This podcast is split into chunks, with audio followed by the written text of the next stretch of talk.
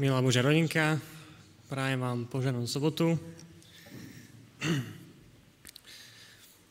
Ešte na úvod, kým začnem, našla sa jedna peňaženka a jeden mobil. Nikomu nič nechýba? Skúsi si preveriť, či máte všetko. Všetko máte? A keď ste to našli, tak ste mali dobrý pocit? Prežili ste radosť? To bola, to bola taká súčasť úvodu. Nič sa nenašlo, všetko je v poriadku. Chcel som iba, aby ste skúsili zažiť, aký to bol pocit, keď ste niečo našli, alebo ste si len overili, či máte, čo potrebujete. Takže ak máte peňaženko, mobil a Biblie, tak je všetko v poriadku. Naša séria stratených ľudí a stratených vecí totiž to pokračuje. Ak si spomeniete, tak minulé Okrem toho, že sme tu mali veľkú, krásnu scénku o stratenej Noemi, teda ovečke, tak mal som slovo o stratenom mužovi menom Matúš, ktorého našiel Ježiš a povolal ho do služby. A dnes sa budeme zaoberať tiež takým povolaním od Ježiša, len z trocha iného pohľadu.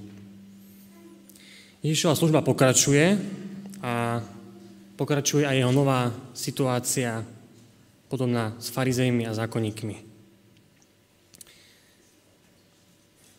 Predtým, ako sa tento deň odohral, to bolo v 15. kapitole, Ježiš hovoril o tom, aké sú podmienky učeníctva a Lukášovi. A svoje slova zakončil v 14. kapitole.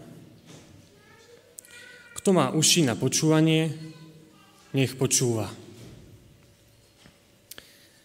A keďže sme zistili, že peňaženku mobily máme, aj Biblie, tak si ešte uvedajte, či máte uši a môžeme počúvať, čo, má, čo nám chce Ježiš novým príbehom povedať. Výborne, už si si overil. Takže je to Lukáš, 15. kapitola,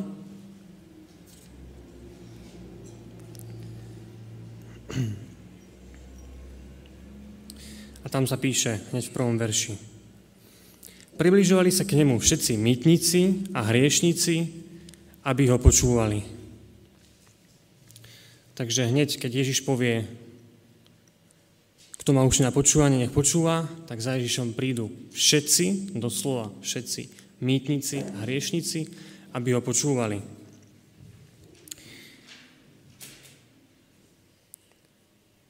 Prekvapivo, alebo skôr neprekvapivo, farizej, sú, tam farizej aj zákonníci a tí reptali v druhom verši, povedali, tento príjima hriešnikov a jedáva s nimi.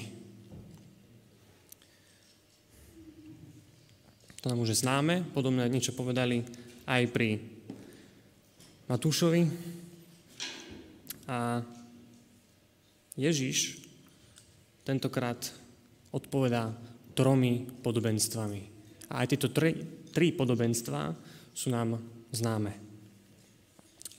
Majú také spoločné prvky, na ktoré sa spolu pozrieme a uvidíme, čo nám tým chce Ježiš povedať.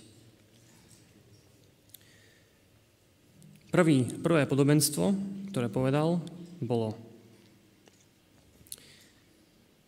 Ak niekto z vás má 100 oviec a jednu z nich stratí, či nenechá tých 99 na púšti a nevydá sa za stratenou, kým ju nenájde?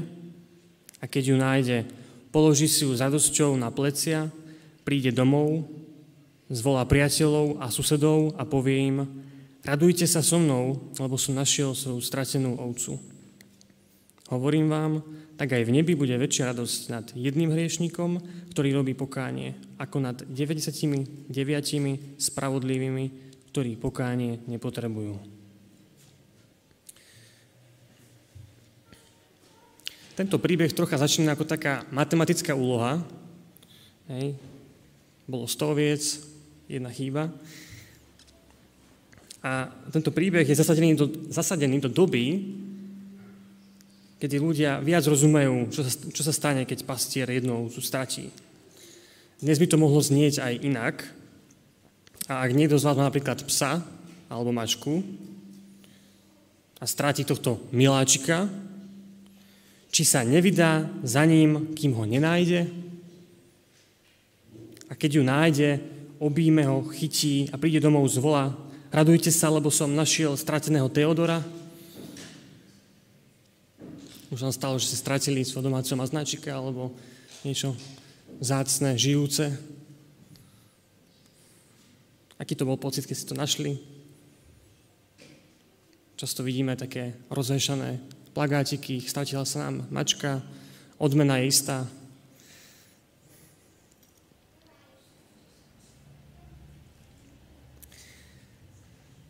Ježiš nám v tomto príbehu ukazuje, činí pokánie a ako ho príjme s radosťou celé nebo, keď činí pokánie. Pokračuje ďalším podobenstvom. Tentokrát o stratenej drachme alebo stratenom peniažčeku. Verš 11, o, verš 8. Alebo, keď má nejaká žena 10 drachiem a jednu drachmu stratí, či nezažne lampu, nevymetie a neprehľadá dôkladne dom, kým ju nenájde? Keď ju nájde, zvolá priateľky a susedky a povie Radujte sa so mnou, lebo som našla stratenú drachmu. Hovorím vám, tak aj pred Božími anielmi bude radosť nad jedným hriešnikom, ktorý robí pokánie. Podobný príbeh, alebo teda podobenstvo, s podobnými prvkami. Znova sa niečo stratí. Tentokrát je to žena, ktorá to nájde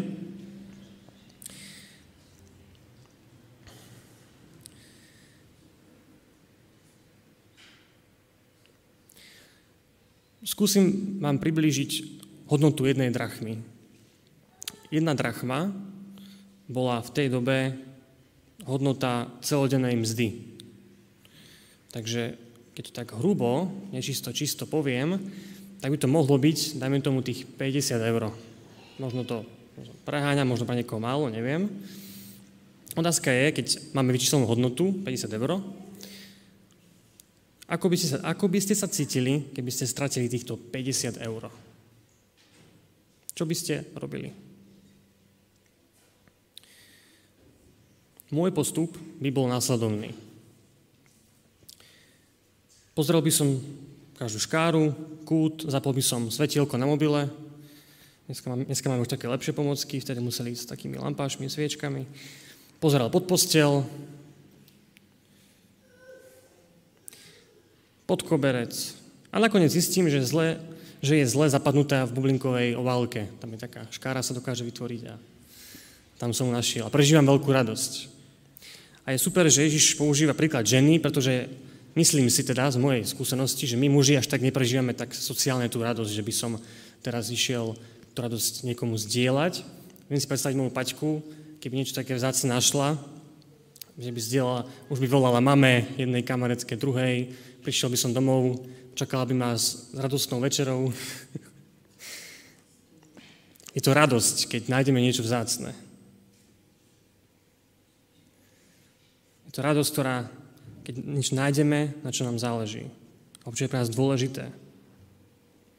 Keď Ježiš hovorí tieto podobenstva, snaží sa v ľuďoch vyvolať emóciu radosti a ukázať im na konkrétnych príkladoch zo života, ako sa raduje on, alebo nebo, anieli, nad tým, keď nájdu človeka, ktorý činí pokánie. A te, tieto dve podobenstva pokračujú do tretieho,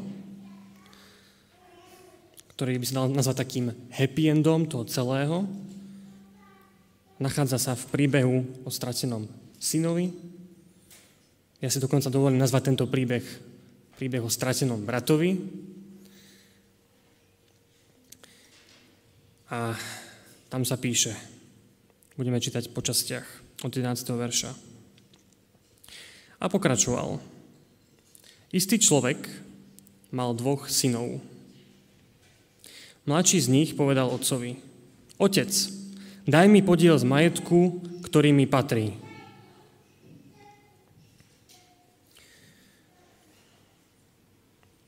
Mladší syn sa rozhodol zobrať život do vlastných rúk. Máme tu údaje, že tu tri postavy, otec, mladší a starší syn. A tento mladší sa rozhodol odísť od otca, zobrať si, čo mu patrí vydať sa do sveta. Príde za otcom, ako reaguje otec? V žiadnom prípade nikam nepôjdeš. Moje tvrdo zarobené peniaze ti určite nedám. Alebo mohol reagovať, a kam by si šiel? Tam ťa čaká len sklamanie, chudoba, okradnutia, naučíš sa zlým zvykom. Ty ma chceš opustiť? Tak keď chceš ísť, tak choď. Ale už sa nevracaj, už nie si môj syn. Nie. Otec nepovedal nič.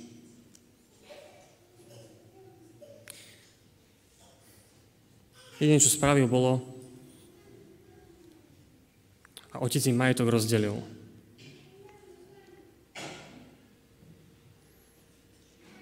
Tento otec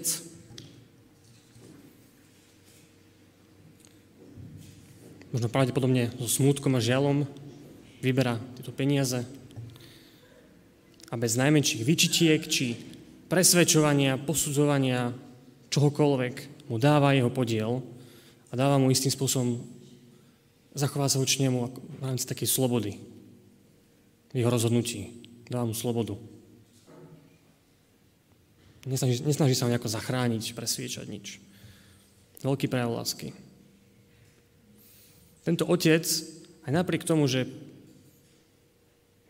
asi tušil, čo sa môže stať, keď mu dá veľký obnos peňazí, bez skúseností, asi vedel, čo ho čaká a tuší, že sa vráti, ak vôbec, tak bez peňazí. Je ticho a tým mu dokazuje svoju lásku. A mladší syn sa vybere do sveta, so svojou zlatou kartou, prežíva slobodu, dobrodružstvo. Čo sa píše ďalej? Po niekoľkých dňoch si mladší syn všetko vzal, odišiel do ďalekej krajiny a tam svoj majetok hýrivým životom premárnil. Keď všetko premrhal, nastal v tej krajine hlad a on začal trpieť núdzou. Išiel teda a uchytil sa u jedného obyvateľa krajiny. Ten ho poslal na svoje pole pás svine. Túžil nasytiť sa aspoň strukmi, čo žrali svine, ale ani tie mu nikto nedal.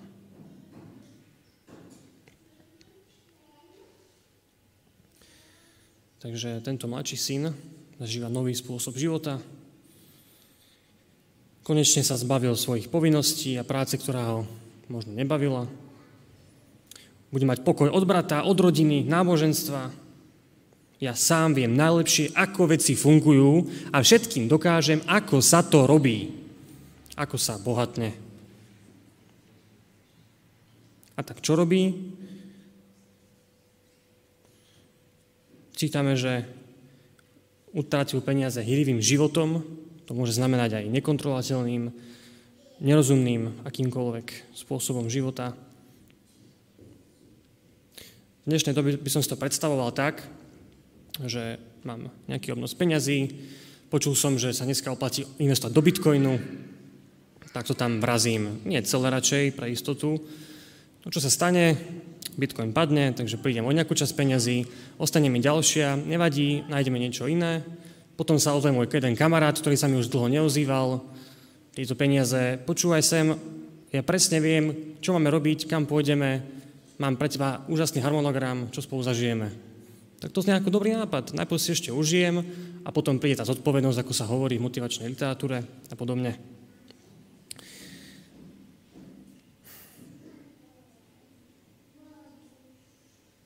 Peniaze sa míňajú, život žijem len raz, sa postupne míňa. Ostávajú mu posledné eurá, až nakoniec príde finančná kríza a ocitne sa na úplnej nule, na úplnom dne. Nemá nič.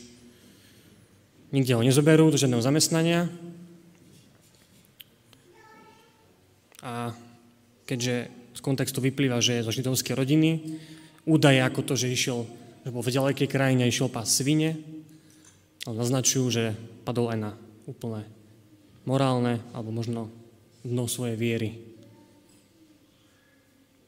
Pretože nebolo nič ponižujúce pre Žida, ponižujúcejšie pre Žida ako pásť svine, dokonca premýšľať, že budem s nimi jesť, jesť ich jedlo. Tomto okamihu nastáva zlomový bod. Tento mladík vstúpil si do seba, povedal si v 17. verši Koľko nádeníkov môjho otca má chleb nazviš, chleba nazviš a ja tu hyniem od hladu.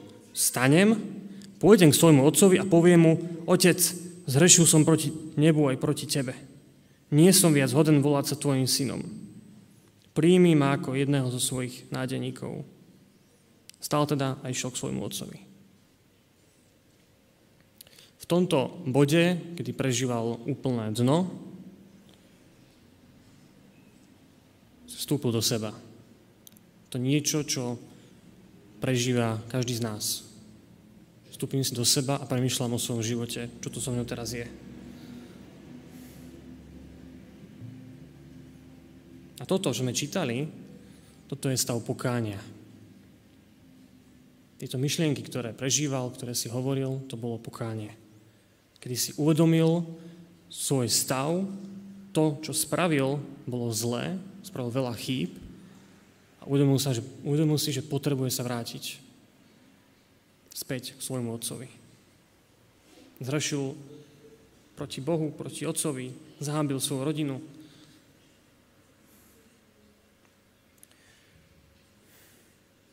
A vyzerá to tak, že to je to najhoršie, čo sa mu mohlo stať.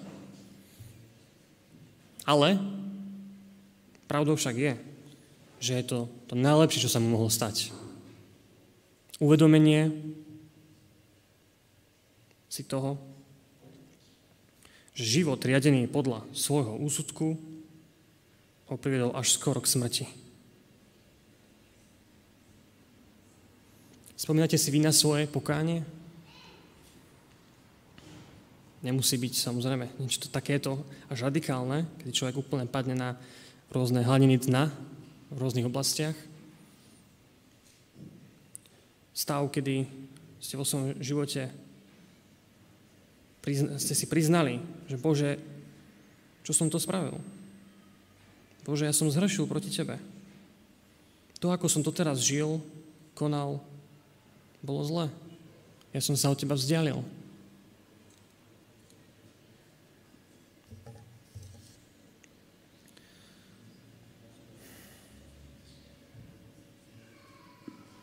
Toto bolo pokánie mladšieho syna, ktorý sa postavil a šiel smerom k otcovi.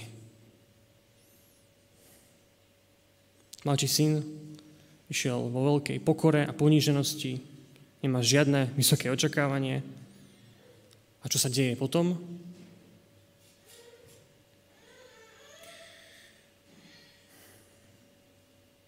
V verši 20. Ešte bol ďaleko keď ho otec zbadal. Zlutoval sa nad ním, pribehol k nemu, hodil sa mu okolo krku a vyboskával ho.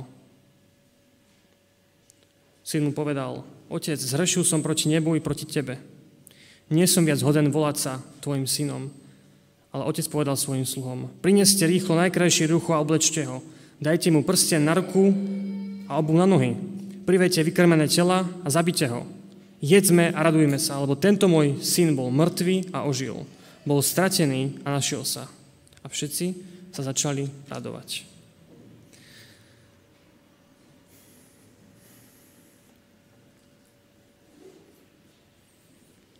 Jeho milosrdný otec ho privítal až by som povedal poníženosťou, keďže sa rozbehol Hodil sa mu okolo krku, vyboskával ho. Nebolo, neboli žiadne výčitky, mohol si už ďalke hovoriť, vidím dobre môjho syna, ten nech, ani, ani nech sa mi neukazuje na oči. Radšej nech odíde. Nič také nepovedal. Žiadne vyčitky, odsudzovanie. Jeho otec ho prijal s plnou láskou. Beží úplne bez váhania. Príjme ho, vystrojí hostinu, pozýva radovať sa celých všetkých prítomných, ktorí tam sú, celé svoj, svojich sluhov, blízkych, priateľov.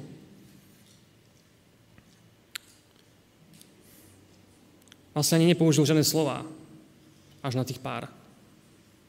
Ale použil obrovský postoj a skutok lásky voči svojmu synovi. A toto sú tri podobenstvá, ktoré Ježiš povedal mýtnikom a hriešnikom, ale aj farizejom a zákonníkom. Ovečkám, ktoré sa stratili a prišli za ním ho počúvať, ale aj ovečkám, ktoré už boli nájdené a ostali.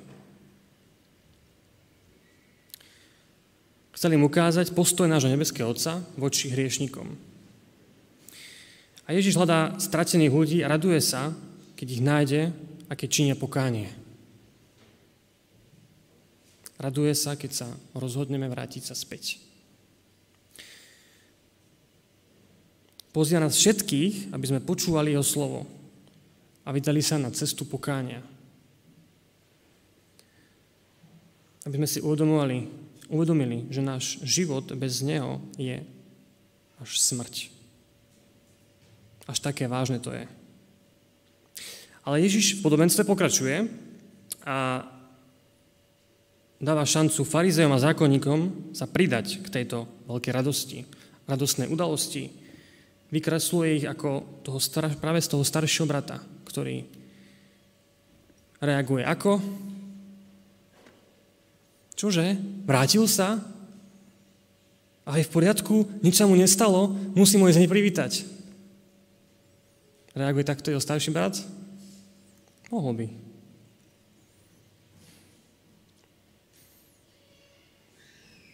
Starší syn bol na poli, v 25. verši.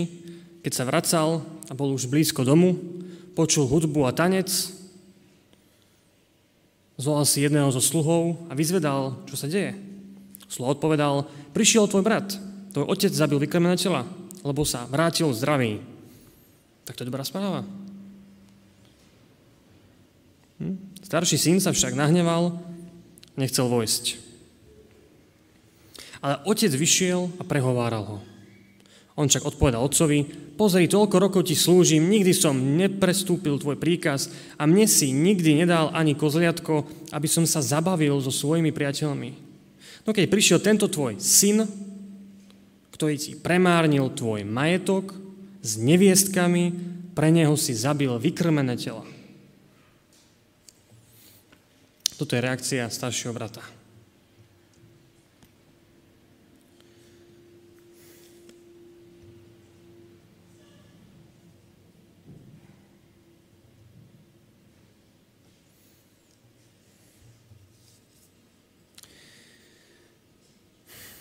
Tento starší brat reaguje spôsobom, ja chodím predsa do zboru už tak dlho a pravidelne, snažím sa byť verný Bohu, Božiemu zákonu,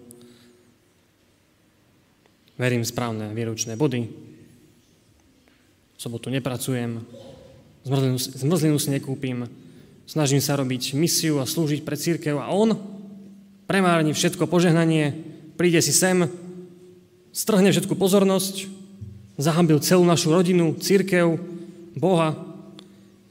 Počul som dokonca, že žil na hrbočke pred svadbou. Dáva storky a príspevky na sociálne siete, ako chodí na párty, dokonca aj v sobotu. Ako môžeš prijať niekoho takého?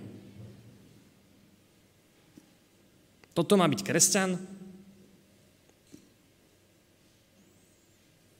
Milostretnému otcovi však ide o niečo viac. Syn môj, ty si stále so mnou a všetko, čo mám, je tvoje. Ale teraz sa patrí veseliť a radovať, lebo tento tvoj brat bol mŕtvý a ožil, bol stratený a našiel sa.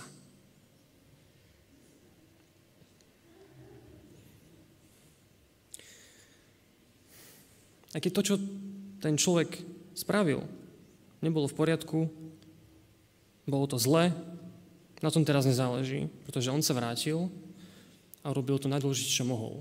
Činil pokánie. A tým aj možno miernym humorom som nechcel poukázať na to, to, čo som hovoril, že je zle. To, čo robíme bežne, ale ide o ten postoj. O to, že tento starší syn, starší brat, sa hral na verného a poslušného, no nazval sa otrokom. Zvláštne.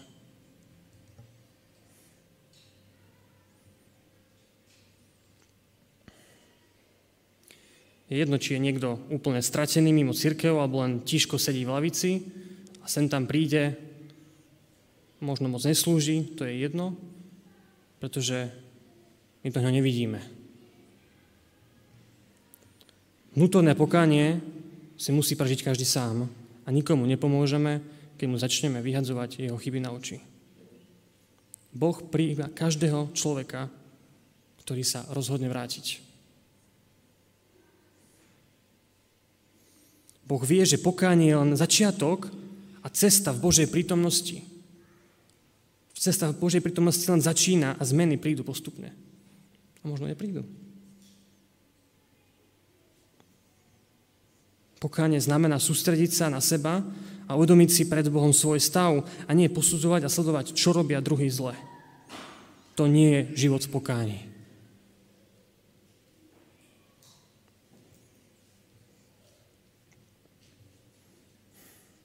Starší syn ukazuje svoju pravú tvár. Ale aj napriek tomu, že starší syn vlastne je teraz stratený, tento starší brat, pretože už nenazýva brat za svojho brata, ale nazýva ho tento tvoj syn, úplne sa odlučuje od tejto rodiny, tak napriek tomu, že už aj tento starší, starší brat je stratený, otec ide aj za ním a pozýva ho. Príde nakoniec na hostinu? Dej je otvorený. Nepíše sa ďalej, ako to dopadne. Ale dej je otvorený aj pre nás v našom živote. Ako sa rozhodneš? Si ochotný zmeniť svoj postoj, svoj život, prísť a radovať sa nad strateným bratom, ktorý sa vrátil, Možno sa cítite ako ten mladší brat, ktorý prežívate úplné dno. Možno to len príde. Si ochotný uvedomiť si svoj stav a vrátiť sa späť.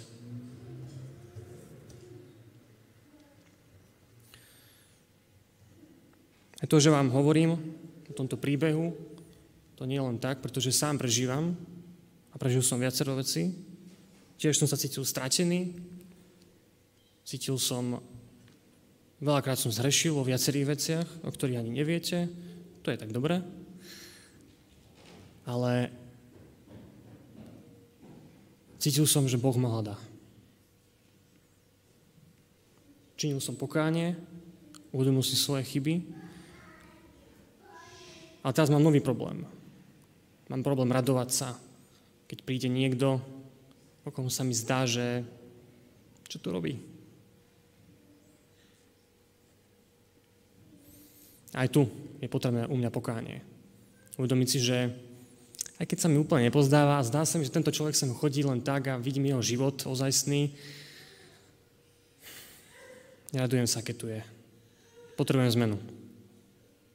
A je naozaj ťažké niekoho prijať, radovať sa, keď nevidíme jeho ovocie ducha a vidíme len tie zlé veci. A možno len počujeme. To je také viac možné. A je ťažké niekoho prijať a radovať sa, keď možno sám som to nezažil. Že by ma nejako radosne prijali alebo, alebo sa radovali z toho. Čo nechcem presne meriť na seba, ja som za všetkých vďačný, ale môže sa stať, že niekto, kto príde, neprežíva to prijatie. Tú radosť toho, že prišiel počúvať do modlitevne Božie slovo.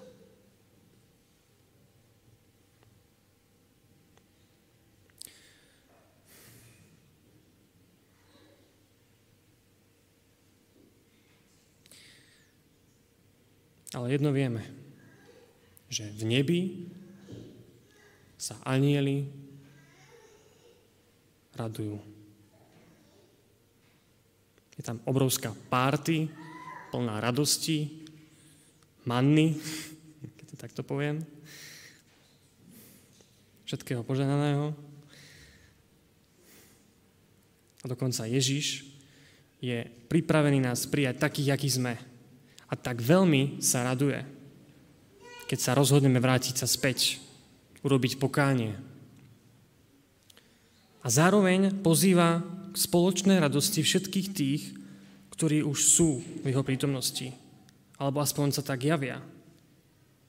Snažia, aby sa pridali k spoločnej radosti a prevzali postoj bezpodmienečného prijatia a lásky.